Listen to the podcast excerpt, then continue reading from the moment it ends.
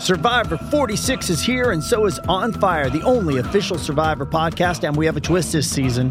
The winner of Survivor 45, Dee Valladares, will be joining us every week. We're going behind the scenes of the biggest moments, the how and the why things happen, and the strategy and analysis you can only get from someone like me, a Survivor winner. Listen to On Fire, the official Survivor podcast, wherever you get your podcast.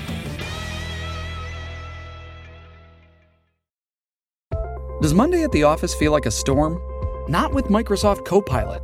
That feeling when Copilot gets everyone up to speed instantly? It's sunny again.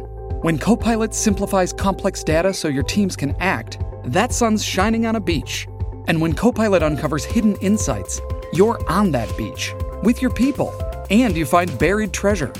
That's Microsoft Copilot. Learn more at Microsoft.com/slash AI for all. In a world where every conversation is about what movie or TV show you've just seen, this is Never Seen It. Comedians rewriting famous movies and TV shows they've never seen. Hey, everybody, this is Never Seen It. This is the podcast where comedians rewrite famous movies and TV shows they've never seen before. Today, joining us, I'm incredibly excited for you to hear this a wonderful, wonderful episode. Having never seen Ghost is John Ross Bowie. So funny, incredibly talented, hilarious guy, and I, I was very excited to have him on the show. Uh, you may know him from Big Bang Theory, Speechless, it, just great. He's never seen Ghost. He rewrote it, and we read his script. And I know I say this sometimes, but I think he kind of friggin' nailed it. I think he probably actually got pretty close to what it is. I don't know.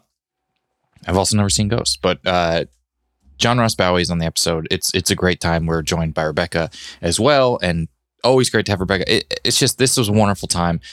I think you're gonna love it. Um, it, it, if you enjoy this, if you enjoy Hollywood and acting and movies and all this sort of stuff, uh, John actually hosts a podcast called Household Faces with John Ross Bowie, and it is a podcast where he talks to some of Hollywood's most recognizable character actors to talk about iconic roles, stuff that got away, show business, all that sort of stuff.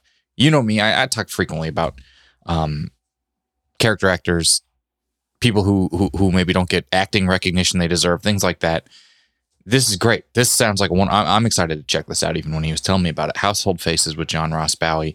You can get that wherever you listen to podcasts on the Forever Dog Network.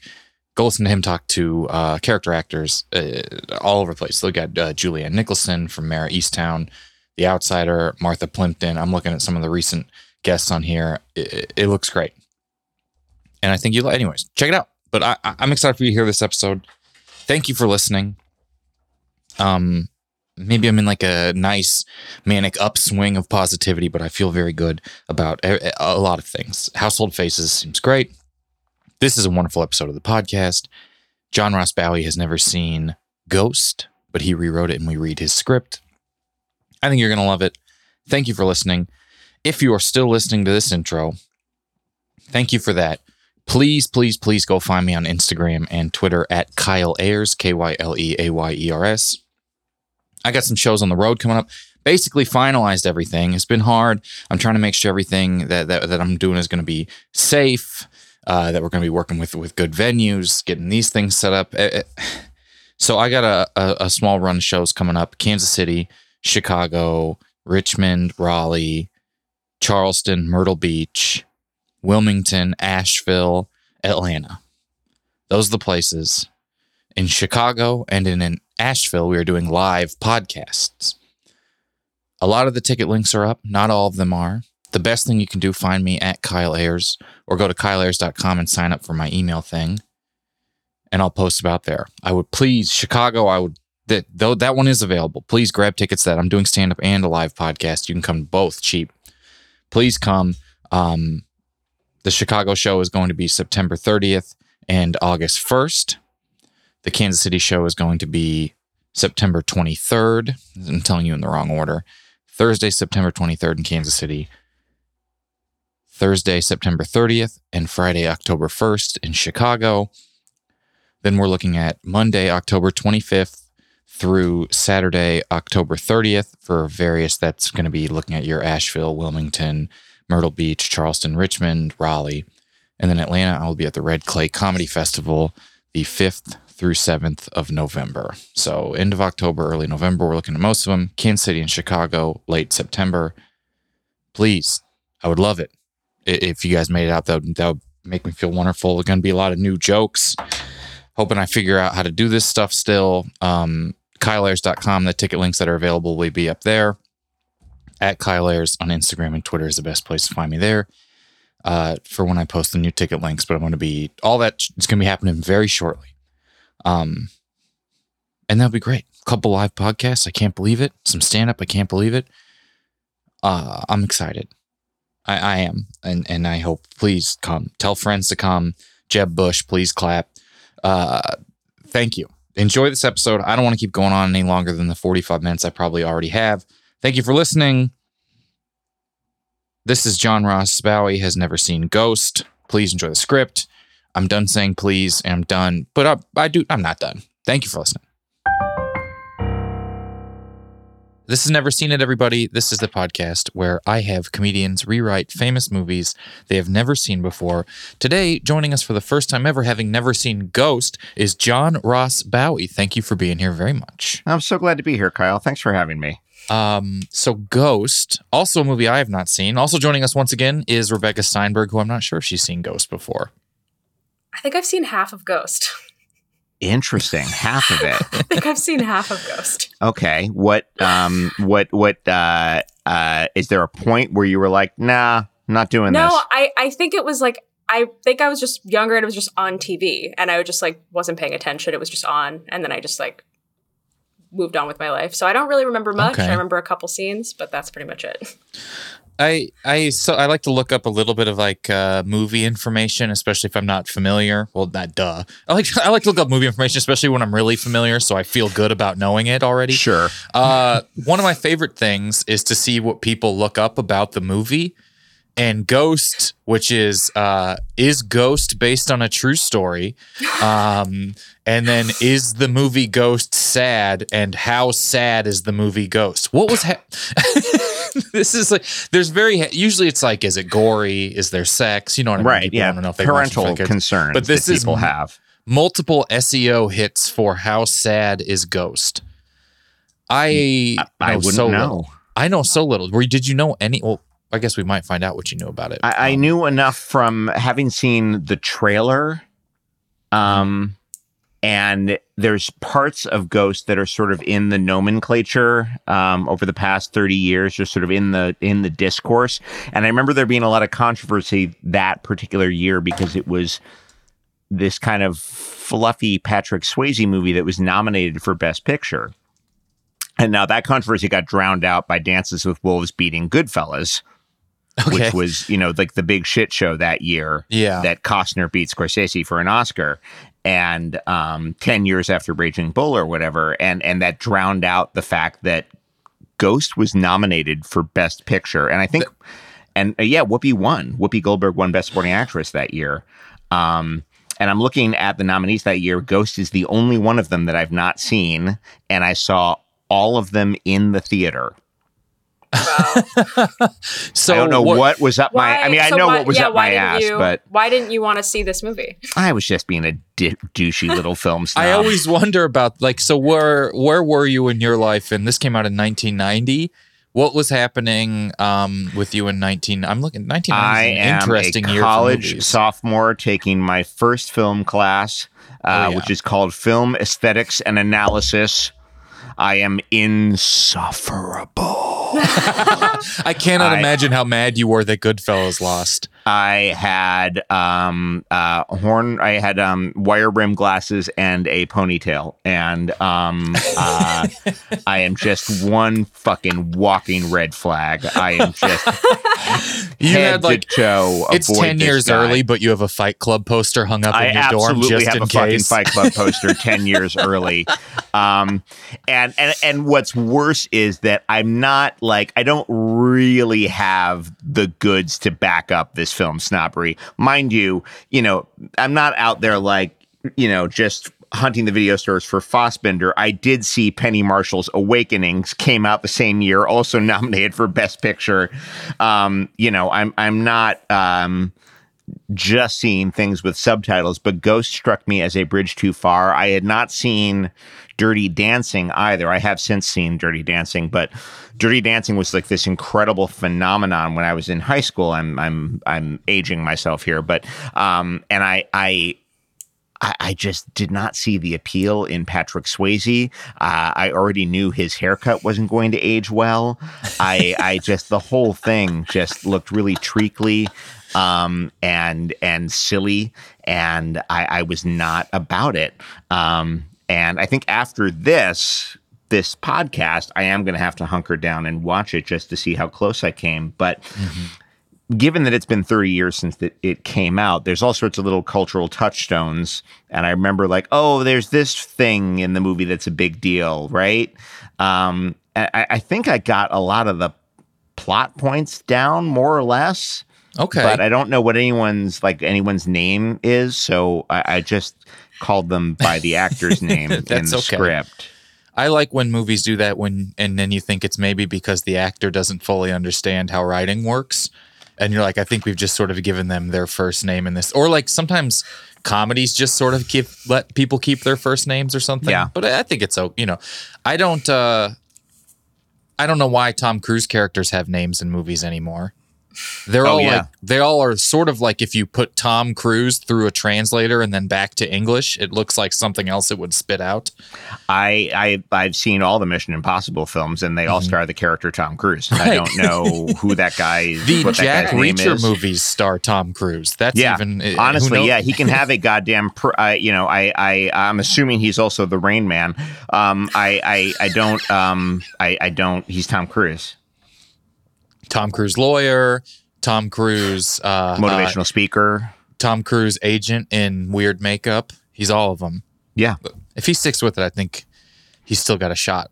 Uh, well, let's do the script, and then we'll talk a little bit more about Ghost because I don't want to start talking about plot points before the uh, scripted out thing. You can cast it however you'd like, and um, yeah, and then we'll, we'll we'll do it. Generally, have the person who wrote it do the uh, directions. Oh, okay. Um, uh, well, I guess Kyle, I'd, I'd love for you to play Patrick.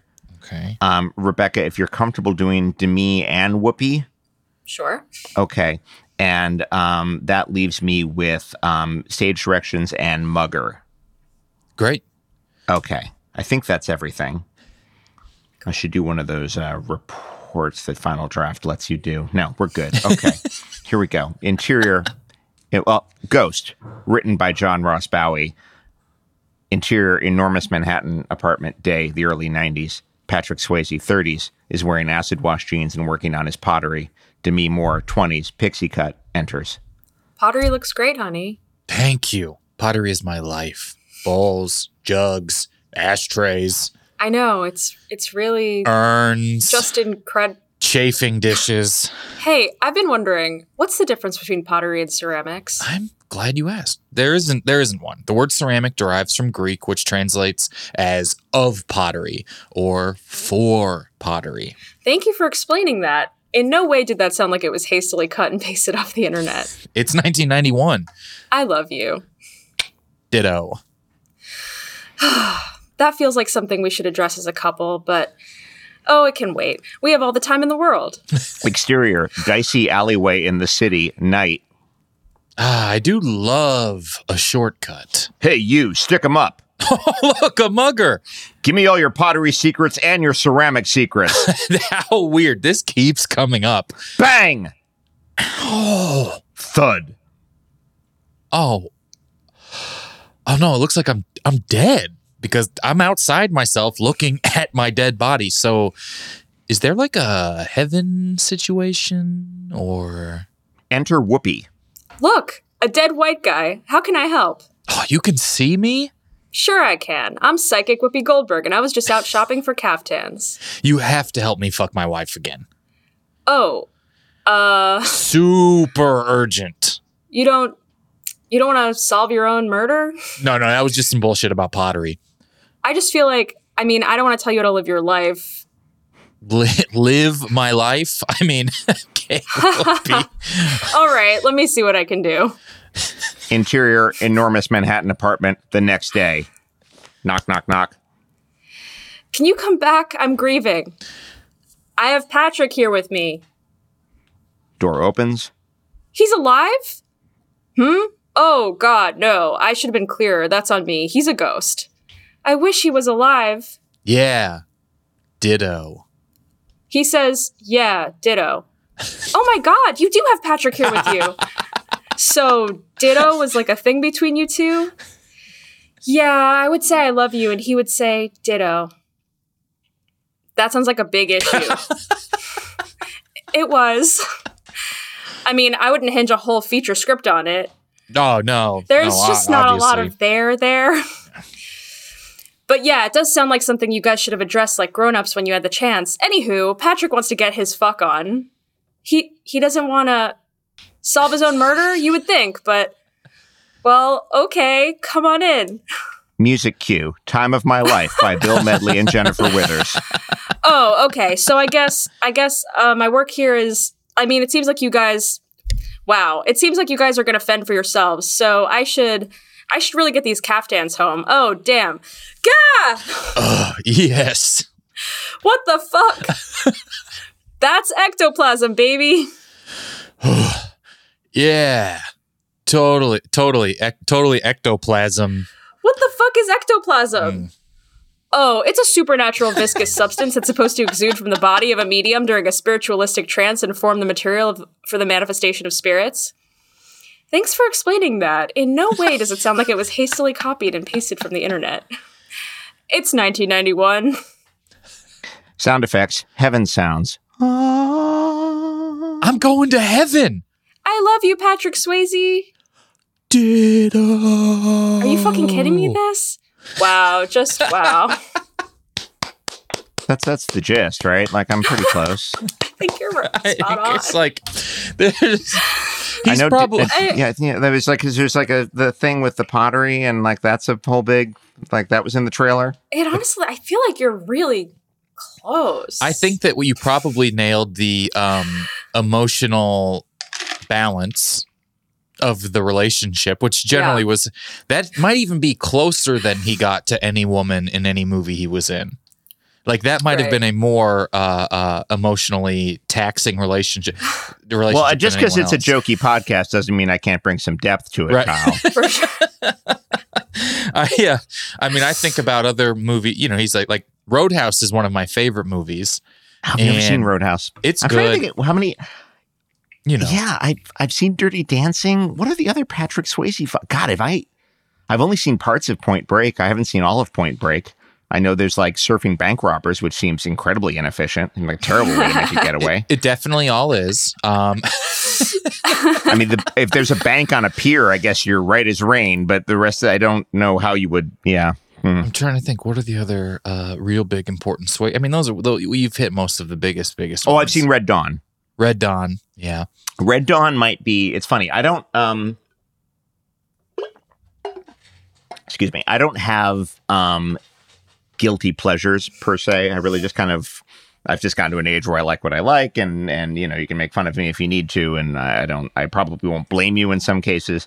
Red Dawn, by being such reactionary, crazy Reaganite horseshit, might actually be a guilty pleasure because that movie is so wrong-headed on every front, but is so entertaining mm-hmm. that I, I I do feel a fair amount of of genuine guilt. Not the kind of like like I I every every Christmas we watch Love Actually. Every Christmas I tear up at the end. I'm done apologizing. I don't care.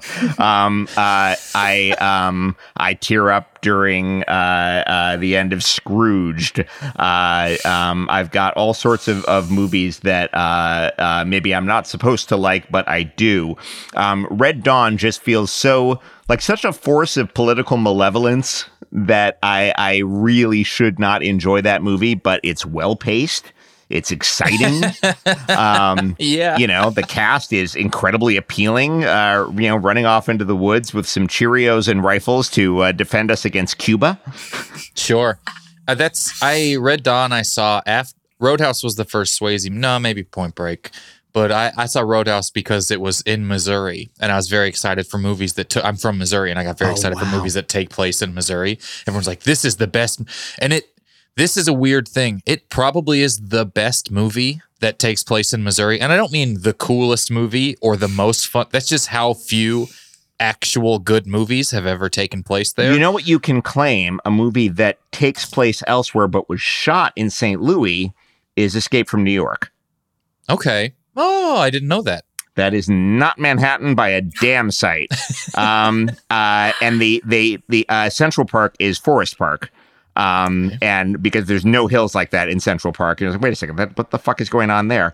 Um, but I, I'm from New York. You're from Missouri. We will bond on this for a moment. Um, they actually s- shared uh, an urban designer, Forest Park and Central Park. They they had like the same guys put together those moments of little urban uh, retreat.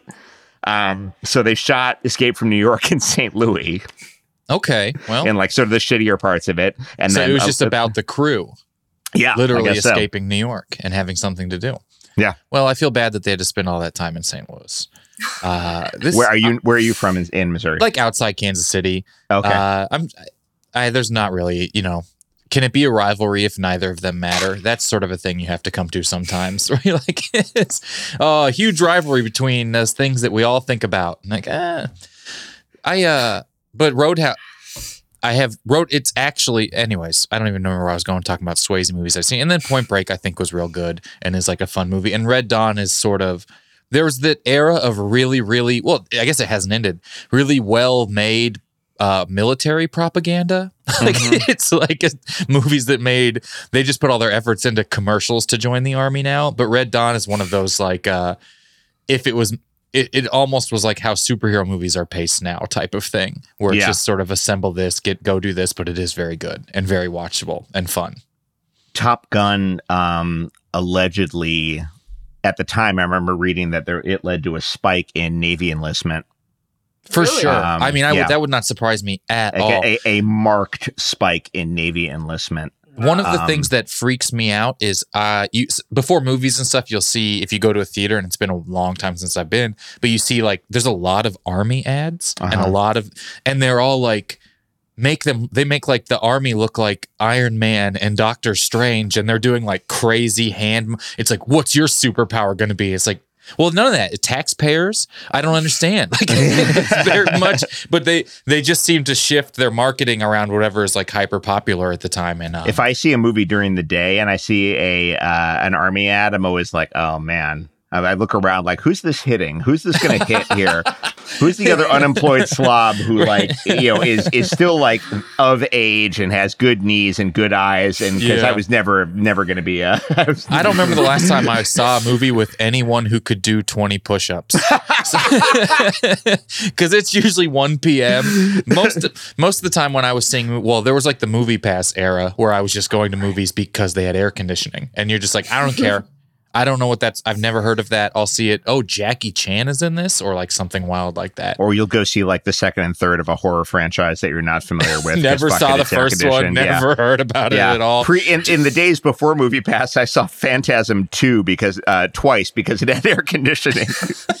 and there's a lot to like about Phantasm Oh. two, but it was very uh, uh, that was a full price thing too. That wasn't movie price. I think I probably got like matinee pricing somewhere in like Lower East Side or something. There'll be a time when you have to explain movie pass to people af- when there are barely movie theaters left. Oh God, Uh, It's Uh. and so you know, like Uh. you, uh, I think about like my nephew who is two. He'll be like seventeen, and I'll be like, you know, you used to see as many movies as you wanted for ten dollars a month, and no one thought it would go out of business.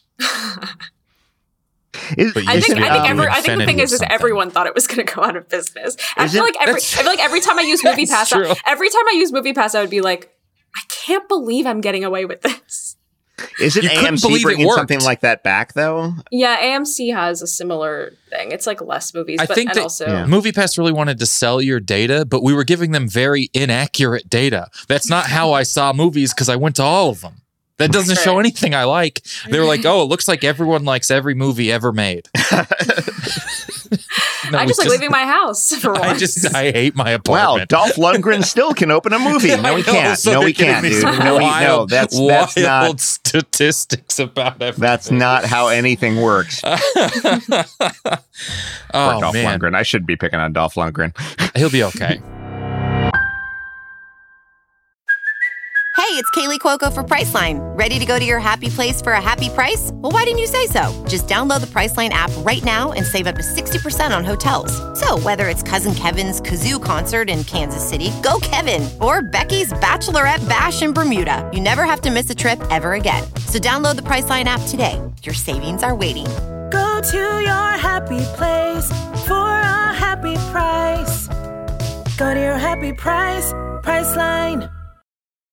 This episode is brought to you by Paramount Plus. Get in, loser! Mean Girls is now streaming on Paramount Plus. Join Cady Heron as she meets the plastics in Tina Fey's new twist on the modern classic. Get ready for more of the rumors, backstabbing, and jokes you loved from the original movie with some fetch surprises. Rated PG 13. Wear pink and head to ParamountPlus.com to try it free. I was looking at the other nominees for Goodfellas got such a weird so Goodfellas, I think clearly the movie that people probably think of the most from 1990, and Yeah. especially from like Oscar nominated sort of movies. Mhm. Um, well, and we'll talk a lot on here about generally every year a different movie is remembered more than the one that wins Best Picture. Oh yeah, yeah, yeah, yeah. Um, Yeah, there's a million uh, "How Green Was My Valleys" out there, uh, um, uh, But you- which which I I, imagine that this this is the audience that that gets that. Um, but it's always really interesting, like how how just time is really kind to a movie in the moment, and then when it falls out of favor, it falls horribly out of favor. Right. But sometimes you know what's happening while it happens. Sometimes you look back and, and you're like, well, dances, I wasn't, you know, um, really paying, I, I was too young to be like, what's the impact of dances with wolves? But sometimes these movies seem like the right thing. And then you look back and you see Goodfellas was not, this is the weirdest, that maybe not true, but this is so weird. And why there might not be a case for nominating eight movies is because in 1991, the Oscars for the 1990 year, there were five movies nominated, and one was The Third Godfather, and then another was Ghost, and another was Awakenings and Dances with Wolves and Goodfellas, and that's crazy.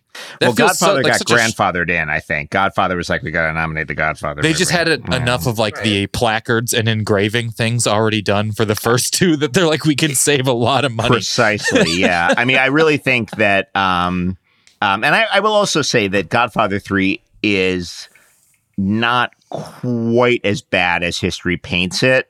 It's Sofia Coppola is a liability, no question, but there's some interesting stuff in there, and it goes very deep into like Vatican corruption. And um, uh, Andy Garcia is great in it. Joe Joe Mantegna is great in it. Pacino is great in it. There's a ton of good performances throughout, um, but it's just you know it's standing in the shadow of the first two. Yeah. Um, and I think if it was just a standalone movie about some old mafia don, we might be a little more forgiving. But given its its heritage, we're like, Sure. "Ah, this is sort of the disappointing grandson here.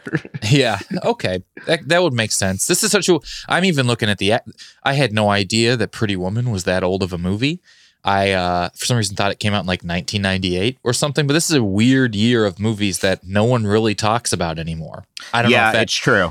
there's it's a. true. Yeah. I don't think ever about Metropolitan. I don't think ever about Avalon. There's a lot of Woody Allen's name in here. I think about too often, unfortunately. Sure. Uh, but there's just, and then just another thing Meryl Streep got nominated for that I've never even heard of. It's all over the place. That's a Yeah. very weird year. Um, maybe I was just not paying that much attention. I don't know. But also, it feels like a giant miss. Uh, postcards from the oh, postcards from the edge is the adaptation of Carrie Fisher's um, uh, biography, autobiography. Oh, okay. So Meryl Streep plays Carrie Fisher, and Shirley MacLaine plays Debbie Reynolds, essentially. Oh, cool. Um, okay. That it's sounds a wi- awesome. It, it's wild. yeah, Sounds it's, really good. it's really interesting. It's it's it stinks to high heaven of of 80s, and the shoulder pads are going to be a little distracting, but it's um there's good jokes.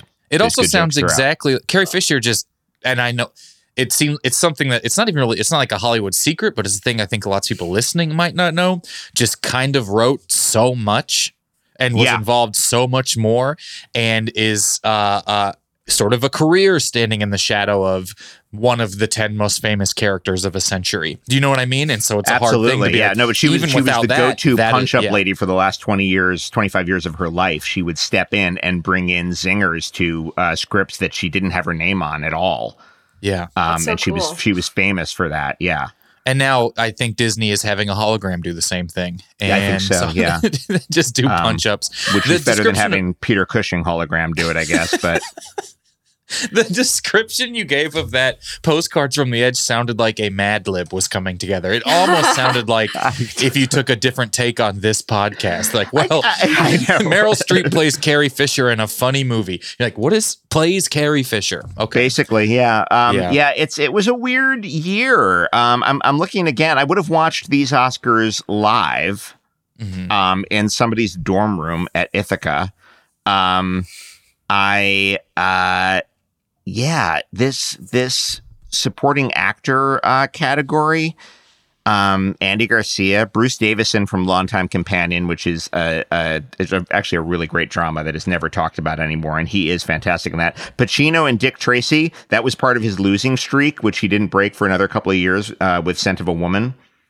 Um, yeah, it was a fascinating fucking year for movies. It really was. I will generally, if I know nothing about a year's uh, uh, uh, a, a- Academy Awards, I will start in the supporting actor and supporting actress categories for things I think I'll like. That's just sort of always worked out for me because I think those are always more fun. A little bit less. Uh, um, I think that I think that generally the best performances I see are usually those because oftentimes best actor, best actress is who did a good impression and uh, or who played the, the the the most weight, not like physical weight, but like who carried this gravitas. But I, I generally seem to like the supporting roles a little. I mean, it, this is a good year for that exact example. Well, with Pesci, Pacino but- is is really I mean, it is a huge fucking performance in Dick Tracy and it's it's crazy that he um uh it's crazy that he was up for that but not for Godfather 3. Um yeah, it's bonkers. It's a crazy year. It was a crazy fucking year. Yeah. Um um, but it was a it's a broadly comedic performance. His work in Dick Tracy, and those always get shafted by the Oscars. Um, anyway, so for him to even be nominated was this sort of weird thing of like, well, it's Pacino, but he's under a ton of prosthetics. Um, but it's also really broad and silly. Um, yeah, that's. I'm uh, looking at a picture of him, and this is actually. It looks like I don't know if you watch. I think you should leave that Tim Robinson Yeah. sketch show. I've seen Dick parts of it, yeah. Tracy or, or him as uh, Al Pacino was was his big boy Caprese. Mhm. Looks like Tim Robinson in those prosthetics in the fake prank show sketch from his sketch. These Oh God, prosthetics you're are where he says he doesn't want to be around anymore. That's Right. what Yeah. Right. that's what Yeah. he looks like in these things. Oh my. God, you're absolutely this right. isn't this is re- it's it would probably look fine if I didn't know it was Al Pacino, but the eyes are so like abs- wild and specific that it's like making me laugh. dude I, it's so hard to explain how weird dick tracy was it was hugely hyped even though like dick tracy wasn't a thing we were talking about it wasn't like it wasn't part of like a, a, a cinematic universe it Yeah. was a it it's was not Iron Man. yeah, it Or- was it was it was a, a a three or four panel strip that uh, the New York Post carried. It was not you know a hugely popular thing, but Warren Beatty for some reason was like, "This is my dream project," and it's all like weird, bright primary colors. And uh, Glenn Headley and Madonna are the twin romantic leads. Dustin Hoffman has a very small role that he's not even billed at. It's just, it's it's it's trippy and I've seen chunks of it. I saw it when it first came out, and I've seen chunks of it recently, and it was weird at the time, and it's weird now. It's just you just kind of sit there and you're like, who's you know, not to borrow another uh another podcast's uh shtick, but seriously, how the fuck did this get made? I don't Right. like like I understand that Beatty was was a was a powerhouse and he had won an Oscar. You know, he'd gotten a bunch of Oscars 10 years earlier for Reds, but that was, you know, 10 years is a long time in Hollywood. And the fact that he just got this thing done and, you know, directed, co wrote, starred it's just bizarre. Dick Tracy's a weird fucking movie. I'm so I really want to watch yeah. this. Now I've never seen it. this so this character has its own Wikipedia page and it has a list of abilities and it's one ability and it says criminal mastermind and I just don't know why that even needs to be a section of the Wikipedia if you Yeah. if you have one ability and it's not really an ability it's more of a thing that happens I don't know why it needs to be in there. The picture is absolutely wild. I do want to watch this movie now though. I'm So I'm other, but from that year, okay. So from that year, you've got um, what else is, is going? this is like a testament to the five is enough best picture thing even though when they were doing five towards the end of it i got mad every year that something wasn't nominated and i always get right. mad every year when something isn't nominated but then i look at this and i'm just like did we need all these in here but then they also gave it to the wrong one i don't know maybe i put too much stock in this uh, the Grifters is really fun. The Grifters is a really good uh, con artist movie with uh, John Cusack and Anjelica Huston, with a a, a gnarly fucking ending. Um, Reversal of Fortune is underrated eh, or is, is overrated. I thought it was overrated at the time, but Avalon is sweet. Avalon is a neat movie. That's um, Barry Levinson, part of his uh, Baltimore series.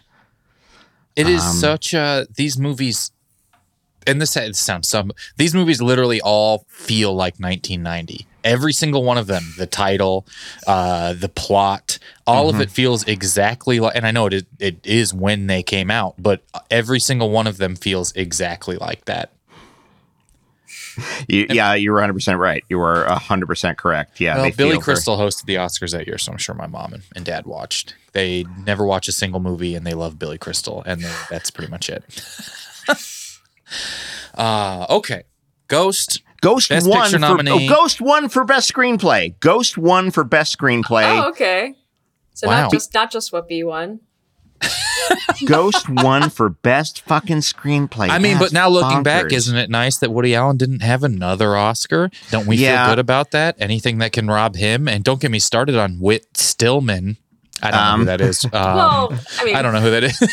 I don't I want to even you know, I associate a haven't seen person I don't. I saw in Metropolitan. I loved it the year it came out. I haven't seen it since. I would be fascinated if Metropolitan is um, white privilege the movie, um, and it's it's like these six or seven super high society uh, kids in New York in the 80s. Um, but it's not like it's not like a less than zero decadence thing. They're just really rich and really bored and um and they have very very long conversations and i i dug it at the time but i have no idea if it holds up at all i'd be fascinated That's to the kind of movie that if I saw that when I was 19 years old, I would have. I'd be like, that, "That's how movies should be. That's what I want from them." And I still like movies when they do that. well i was flattering myself that i liked things that were you know talky and ponderous you Yes. know it was it was again it's remember wire rim glasses and a ponytail i can't make that clear enough I mean, I, that's I was very similar. I I had a, a film. I got a film studies degree in college, and so a lot of I never saw the movies most people saw from the times. I saw like, okay, I have seen uh, the 400 blows seven times. I have seen like, you know what I mean? It's like I have this breathless poster. I have done like like the literal like academic stuff, Right. except I've never seen the Godfather movies. Somehow it's missed. But I, I kind of lived in the academic films and then missed all of the other stuff. And then thought Inception was the only movie ever made, and then graduate. You know what I mean? It's like very much in that. And now I'm making my way back through and being like, you know what's actually good? The Rock. You know what's actually good? Point Break. You know what I actually like? The ones that make me happy, not the ones where I'm kind of uh, tensed, like holding my shoulders up the entire time. I, I want the movies. It's okay for me to like the movie that I enjoy.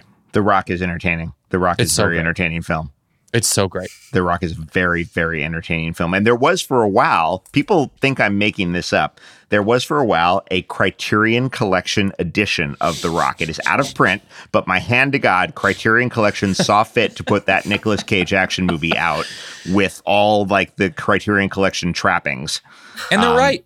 And they're right. It's a goddamn delight. That What movie. makes It's the movie beautifully good? I shot. like It all the performances. Fucking great. and I would watch it three times. I'm uh, there used to be a time where all my favorite movies were movies that were good that I would never watch twice, and I don't want to go back to that. But those are like, you know what I mean? The movie where you're like, it it does it takes you through this gamut.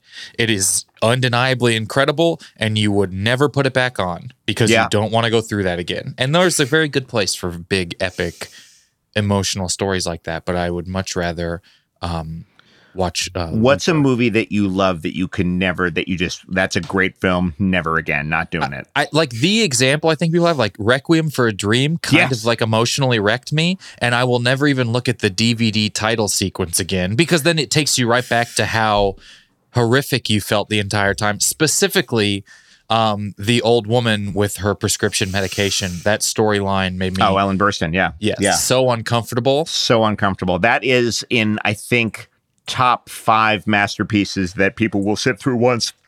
Um, it's um, uh, it's so brutal. And around that same time came Lars von Trier's Dancer in the Dark. that was my answer. Was that your answer? yeah. Yeah, They're I from can't. like I can't. I can't do it again. I can't. No, why would you? Why would you? Because He it was takes care of yourself, it was, Rebecca. It was really psychologically damaging for me. It's transporting But it's and incredible. daring, and it is anchored by an incredible surprise performance. And I am never fucking sitting through that again. I'm never And from a couple years before that, there's a magnificent Canadian film called The Sweet Hereafter.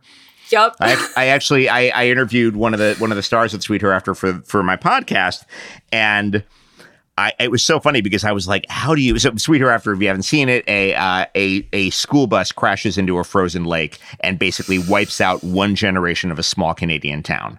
That just there's like a bus full of dead kids. There's the bus driver and one girl survives, but she's paralyzed. And uh, Sarah Polley is that is the uh, and it's an amazing cast. Ian Holm, uh, Bruce Greenwood, who who I interviewed, and I was talking to Bruce Greenwood, and I was like, how do you do a film like that? And like, how do you sleep during it? You're on location. He was like, yeah, it was a gig. You know, we did, you did a couple weeks there and uh, kind of was able to leave it. I was like, all right, well, good. Fantastic. That would I would have absolutely done that film and then drank myself to death. But okay, you're more together than I am. Good for you. Um, it is, but it's it's beautifully made. I recommend it all the time. It's it's um it's deliberately paced and it plays with time and the performances are just exactly what is needed for such a shattering story and there's not a chance in hell I'm going to sit through it again. I think that and not it's not always even necessarily a movie that like like like Midsummer, a movie that I really loved. I think I could watch mm-hmm. again knowing when to look away because there's mm. a few like very graphic things, but it's not always the graphic. Sometimes there's a tone that not sad, not distraught, not upset about um anything, but it's like a movie I love. Like I love everything I've seen um Yorgos Lanthimos makes and I Uh, love the, favorite, lobster, The Yeah, and The I love Lobster, and the fa- the favorite I'd watch fifty times because I That's- think that's it's the only one. That's the only one And- that's not gonna like. but that's like not the like something lobster really and the killing of the it, yeah. sacred deer are movies that make me feel such a specific way that I am so happy I did once, would never and would not want to do again. It's I funny that the- it's funny that you mentioned Sarah Polley, The Sweet Hereafter, because Sarah Polley directed a movie that I saw in theaters when it came out that I also can't watch again. Oh, which Oh, that's the Julie Christie has dementia movie. Oh, away from her. Yeah, I can't That's do it. that. I can't do that again. I hear can't it's do it again. Yeah, I can't. hear it's anything, really anything with hard. dementia, Alzheimer's, like, it's the same thing with like Dancer in the Dark, where there's something that's like a medical thing out of someone's control, and you just watch them get worse Yeah. and worse and worse, and then everything is just It's really, really done. hard. Like, I can't, I cannot do it again. yeah. Yeah, that's um you just you know your limits, you know, that's fine. You just have to have to after a certain point Yeah. know your limits. I'm glad I saw it. I'm glad I saw all the all the things that I've seen that I don't want to watch everything again. I've just mentioned. I'm is, so I'm glad they're all I great. saw it. yeah, and they like Right. really, they really like. Uh, yeah, I'm, I don't regret a single second of No. having seen those things, but I, I, I- just can't do it again. I like crying. And I love how I feel while it's happening. And I Oh, feel uh, the, the films I just mentioned don't even make me cry. They just kind of shatter me. It just Yeah. makes you You feel sick. Yeah, I I, I, I don't cry at the end of Dancer in the Dark. I just kind of crawled out of the theater on my hands and knees. It was like I was like right off Union Square. I just kind of those are always out. the It's just things where it's like, oh, you see this around other people, and then you have to like walk outside and remember that you're like next to a Fast and the Furious cardboard cutout with another person that you just shared this experience with. yeah. Well, I time just- to I- validate yeah, I- parking. yeah. I, watched that. I watched that at home on. It was like on IFC. I, it was, I watched it like.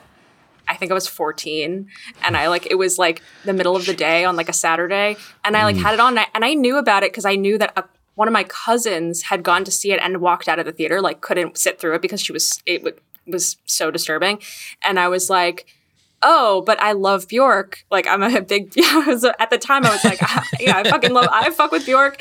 Like I watched the movie and I just like at when it was over, I just turned it off and I kind of just sat there and I was just like, kind of like, um, now what? like I just I couldn't sleep Yeah. for like a month. Yeah. It's funny she she couldn't make it. It's crazy to think that uh, she she got freaked out halfway into the movie because the movie's weird and and off putting no matter what, but it doesn't really shatter you until the end. Yeah, Um, yeah. but uh, I mean, I, that's also I think you can put most Lars von Trier. I don't think I've seen a single Lars von Trier movie more than once. I saw Breaking the Waves uh, in the in the theater. Awful, terrible, ridiculous ending. Very well made. Never again. Thank you. Hard pass. Um, Dogville is the Nicole Kidman goes to the Brecht town with the chalk drawings. That's Dogville, right? Yeah. I think so. Yeah.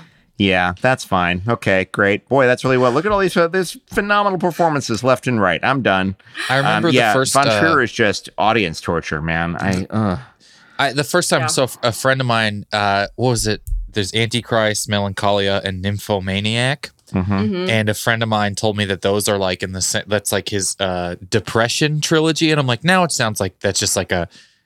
You can't be that on the nose with the name of a trilogy. You know what I mean? You can, like, can we come up with some something else like the uh, long word trilogy or just something that makes me feel maybe they're just three movies, uh, but they were also. like, oh, yeah, I, I, I reject the uh, the suggestion that it's only a trilogy. I'm absolutely uh, that's, Sorry, that's just about the depression. depression career. Yeah, this is his depression resume. I'm not. Uh, yeah, th- this this nonsense about it being I only love three films. Picasso's art period. Yeah, Nicolette I feels like it should be covering more. I, I, yeah, I mean, I don't. It's not like I, I skip gaily out of breaking the waves for fuck's sake. I don't like when Udo Kier is the least fucked up thing to happen in a movie. You're like, oh yikes. Um, yeah, I'm not. Uh, I'm not down with that. I don't. I don't fuck with Von Trier. I'm done. I have been uh, trying to convince my girlfriend that she would like the favorite, and she absolutely hated the lobster and hated the tone and didn't latch onto it. Which I get. If it's if you don't hit it, then it's it's kind of the same thing happening a lot. And I have to be like, look, it's different. You just can't. It's different just- enough. It's different enough that she actually might. I'm like, it's it. there's Well, no what violence. threw me in the favorite. Olivia maybe Colman's it works, great. Maybe it's a little less distracting if you see it at home. But my wife and I saw the favorite in the theater, and um, the the Beastie Boys fisheye lens use I, I found very Sure. uh, very very off putting. Yeah. Um, I, I really kind of expected Emma Stone to show up in a tracksuit with like a four knuckle ring and just you know suddenly do very very simply cadenced rhymes at me. Um, again, I, all I'm doing is just showing my age. They I'm had just seven scenes directed my by age Spike at you. Jonze, and they just brought Spike Jonze in to do a little bit of it. It's actually a Right. four. It's a skateboarding music video in the middle of it for a little while. It, well, I, I, it just really it it was interesting, like how I I how much I rejected the use of contemporary.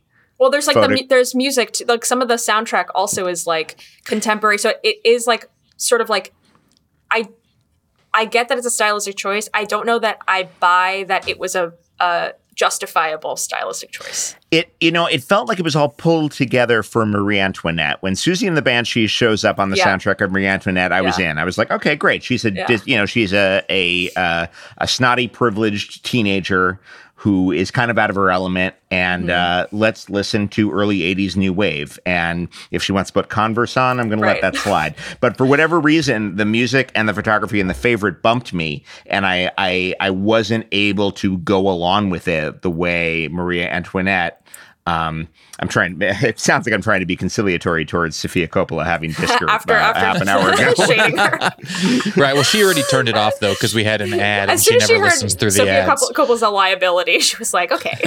yeah, that- she probably didn't stick around for it. Yeah. Oh, You know, but the other thing about one, one more thing, let me say one quick fucking thing about Sofia Coppola in Godfather 3 is that she replaced at the absolute last minute Winona Ryder, who I refuse to believe would have been a vast improvement. I, I gotta say, I don't think Winona is great for that part either. I don't know who plays that part. It's a very specific role. Um, a ton of, uh, of the third act hinges on her being this incredibly enticing, fascinating person. Um, the character asks a lot of other characters, and I don't know that when like early twenties Winona had that either. Um, All right, I'm done. I haven't seen I haven't seen the third one, but now I'm actually now I'm really really curious. It's I Yeah. Maybe I'll the watch third only one the third seen. one. Maybe Just I'll be that don't- guy. don't do that. Maybe I'm the guy don't. who only Please sees The do that, Godfather 3. Please, you So then I'm like, I'm at a party and someone's like, "Have you seen The Godfather?" I'm like, "I checked the third three." one. Are you guys talking about Godfather three or one of the others? What were the other That's ones like called? an interesting Like- person, a personality type of someone who only ever watches the third movie in a, tri- in a trilogy. That Tokyo I'd be- Drift.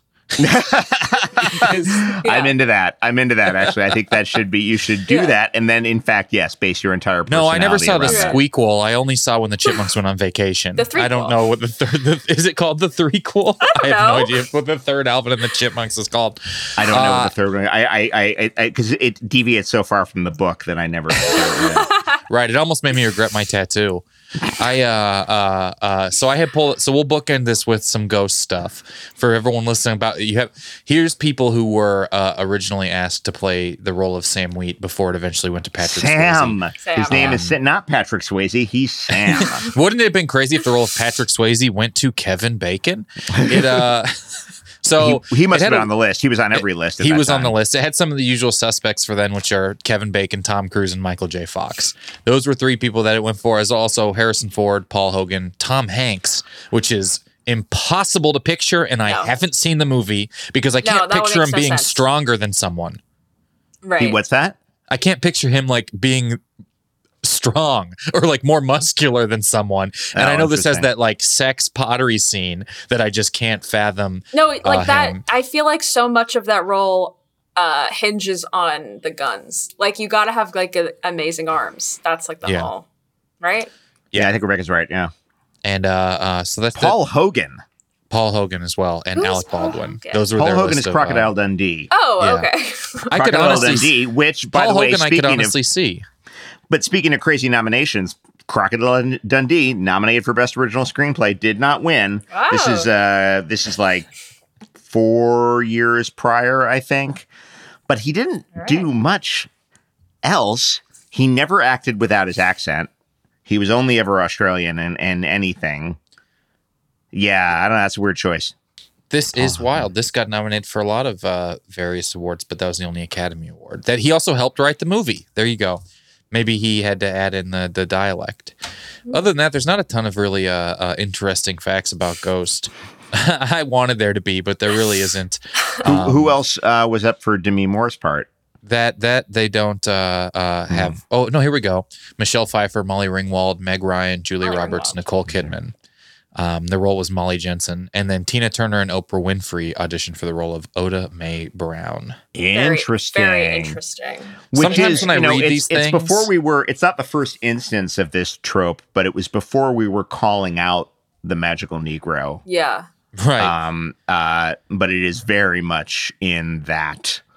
Um, and there's also a, a- like an extra ick factor because she's. Uh, isn't she like sort of like a con artist, and that turns out she Yeah. actually is psychic? Isn't that like the? Is that the? You know a lot about this movie. yeah. I, I swear to God, I've never seen it. I swear to God, I've never I think that it. one of my favorite parts about the background and production of movies is the seriousness with which people tend to say they came up with the ideas for the movies. This um, is talking about the creation of the movie, uh, and I think this is a producer or the writer. It just says one day I was watching a production of Hamlet.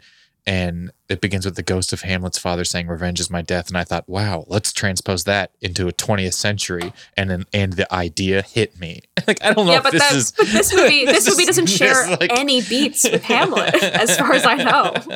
Well, there's like the if part Hamlet where started, like, Scar six throws months him earlier. off of the Pride Right. Rock. Right, right. Absolutely wild, but maybe you know, I don't know.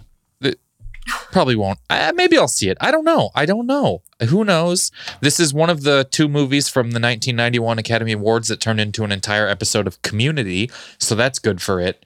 Um, Oh, is there a, com- is there an episode of Community based on Ghost? there's an episode of Community where Joel McHale's character takes a pottery class because the girls are hot in it, and then he tries to Ghost, uh, like get good Right. at pottery to beat a guy at who unironically likes pottery, but there's like a class rule where you're not allowed to reenact the ghost scene, and they end up doing it, and that's like breaking the one rule in the class. Interesting. I have not seen that episode of Community either. Which I would imagine if you run a pottery class, I think that's a law you got to lay down. You have to sign a or, wa- you have to sign a waiver when you sign up for the class. or maybe you encourage it, but you need to make it very clear at the top whether this is going to be a a ghost or a ghost free pottery class. Right. Which would affect, the, I think, the cost and the clientele. Absolutely. Yeah. Absolutely. Yeah. It should be. It should be on the website before you even sign up. It should be like your uh, your your accept all cookies thing, and then the next thing is like, are you cool if Ghost somebody comes up behind you and touches your arms while Click you're on on all the spinny thing? images of ghosts, and you're just trying to like figure out the captcha code. What's up, folks? Uh, taking an ad out on my own podcast, just so I can let you know about uh, once again these upcoming dates I have for my Hard to Say show.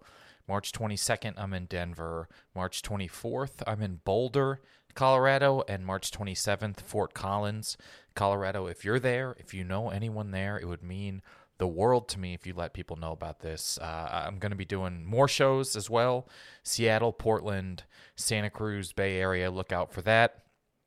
But if, if you could please let people know the 22nd, 24th, and 27th, I'm going to be in Denver, Boulder, and Fort Collins doing comedy about my experience living with trigeminal neuralgia, uh, aka suicide disease. This is a show I've been working out uh, for a while that that has been extremely fulfilling and uh, wonderful. Uh, you know, despite not being good feeling physically. Um, you know, I know I harp about it a lot and all this stuff going on with my medical situation. This has been sort of my coping and my reason for continuing.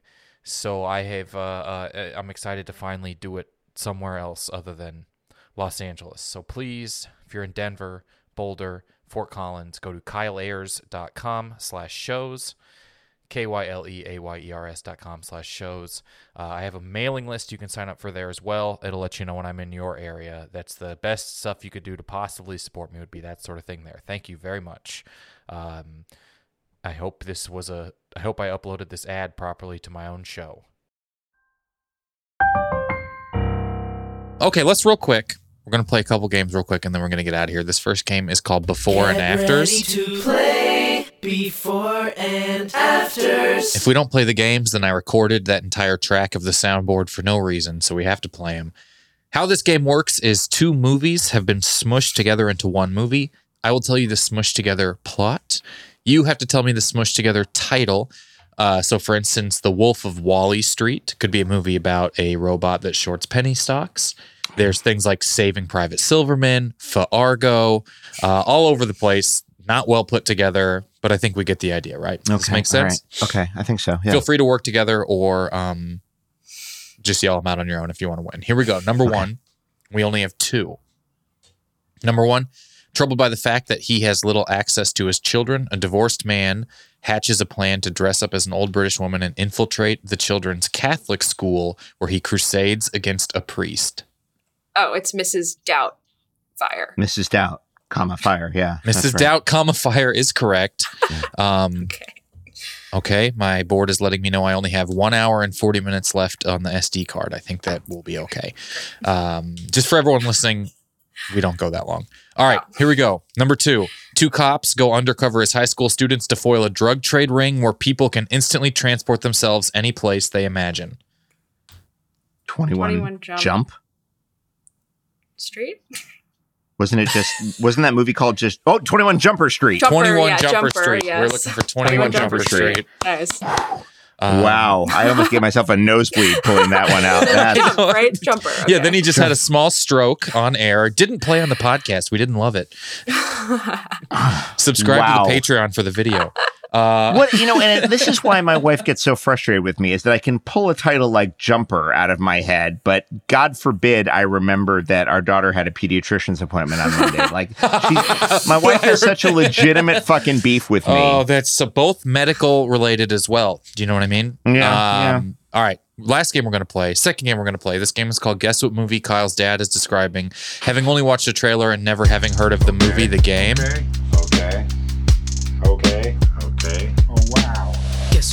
Trailer Kyle's dad is describing? Having only watched the trailer and never having heard of the movie game.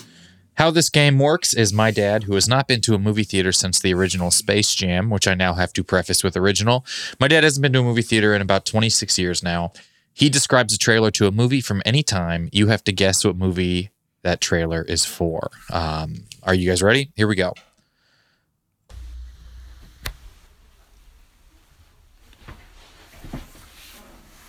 Okay. Oh, okay. I know this guy. A lot of movies seem to happen in the woods. Okay, so this guy shows up and accuses the famous guy of stealing from him. He is very mad about someone stealing from him, even though he is. talks so calm. They're fighting. His cabin is on fire, and I'm worried someone got killed in that Jeep. The pirate guy keeps talking about the ending.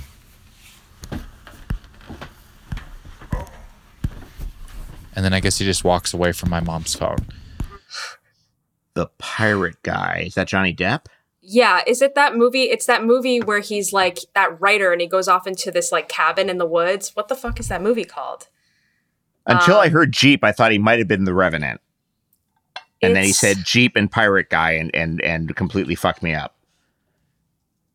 It's called.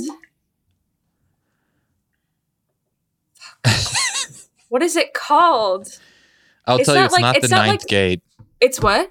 It's not the ninth gate. No, no, no. It's not the ninth gate. It's like called not like the light. It's not the lighthouse. It's not like the win window. It's like something like Light in the window. It's It has a title like that. right, right. It's like It's almost exactly like that. the lake house. Light in the The- attic. The light. in the- no, that's Shel Silverstein, I think. Right, right, right. Where the sidewalk ends. Where the attic ends. the Giving Tree, starring Johnny Depp. You know it. All right, you ready? Secret window. Secret window. Secret window. Secret window. That is correct. Oh my Great God. Great job, Rebecca. Rebecca. It's like the, it's like the light in the window. The window. The window in the building. Like I was like. Beautifully done. Beautifully, beautifully done. And honored to share the stage with you, madam. Wow. Um, Likewise. That is it for us. Thank you, everybody, for listening. Uh, uh, John, thank you for having never seen Ghost. Anytime. I didn't ask if you'd seen a ghost. That's a whole other podcast. That is a whole Yeah, other podcast. That you can check out uh, That's actually Ghosted with Roz Ghosted, Drezfales Ghosted on- on Starburns on Audio. Starburns Audio. but thank you for having never seen Ghosted. Company and please, girls, both of you. I got I just made two dollars and eight cents. Uh, I'm Venmo requesting uh, a guy. I'm Venmo requesting Dan Harmon for two dollars. Um, please let everyone know where to find you and and what they may want to check out. Uh, I am at John Ross Bowie uh, on Instagram. My new podcast is called Household Faces. I interview character actors. We talk for about an hour about their work, and uh, we uh, we we. It's a nice combination of uh, the craft of acting and some juicy gossip. Um, and uh, it's out on the uh, Forever Dog uh, podcast network, and. Um, yeah, we got some uh, amazing guests coming up. Xander Berkeley, Marilyn Reiska, uh, Amy Hill. A lot of fun people coming down the pike. That sounds Great. really cool.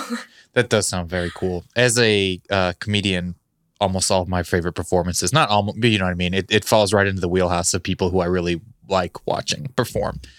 Uh, thank you very much. Thank you, everyone, for listening. And that is it for us. I hope you have a wonderful day. That is it for John Ross Bowie. He has never seen Ghost. That was some, I had a wonderful time talking about all these movies in that weird time. That's basically my biggest blind spot is, you know, that late 80s, early 90s sort of stuff. Uh, but thank you for listening. Please check out John Ross Bowie's podcast, Household Faces, with John Ross Bowie, where he talks to character actors uh, about everything Hollywood and, and their careers. And please find me online at Kyle Ayers, K Y L E A Y E R S. I'm going to be announcing and getting all these ticket links for these tour dates out soon. Not get a lot of tickets for any of these because we're distancing and stuff. So please, I would love podcast fans to come out. That nothing really makes me feel better than that. Find those at Kyle Ayers on Instagram and Twitter. We are at Never Seen It Show on Instagram and Twitter as well. And that is it for us. Thank you so much. Please uh, have a wonderful day.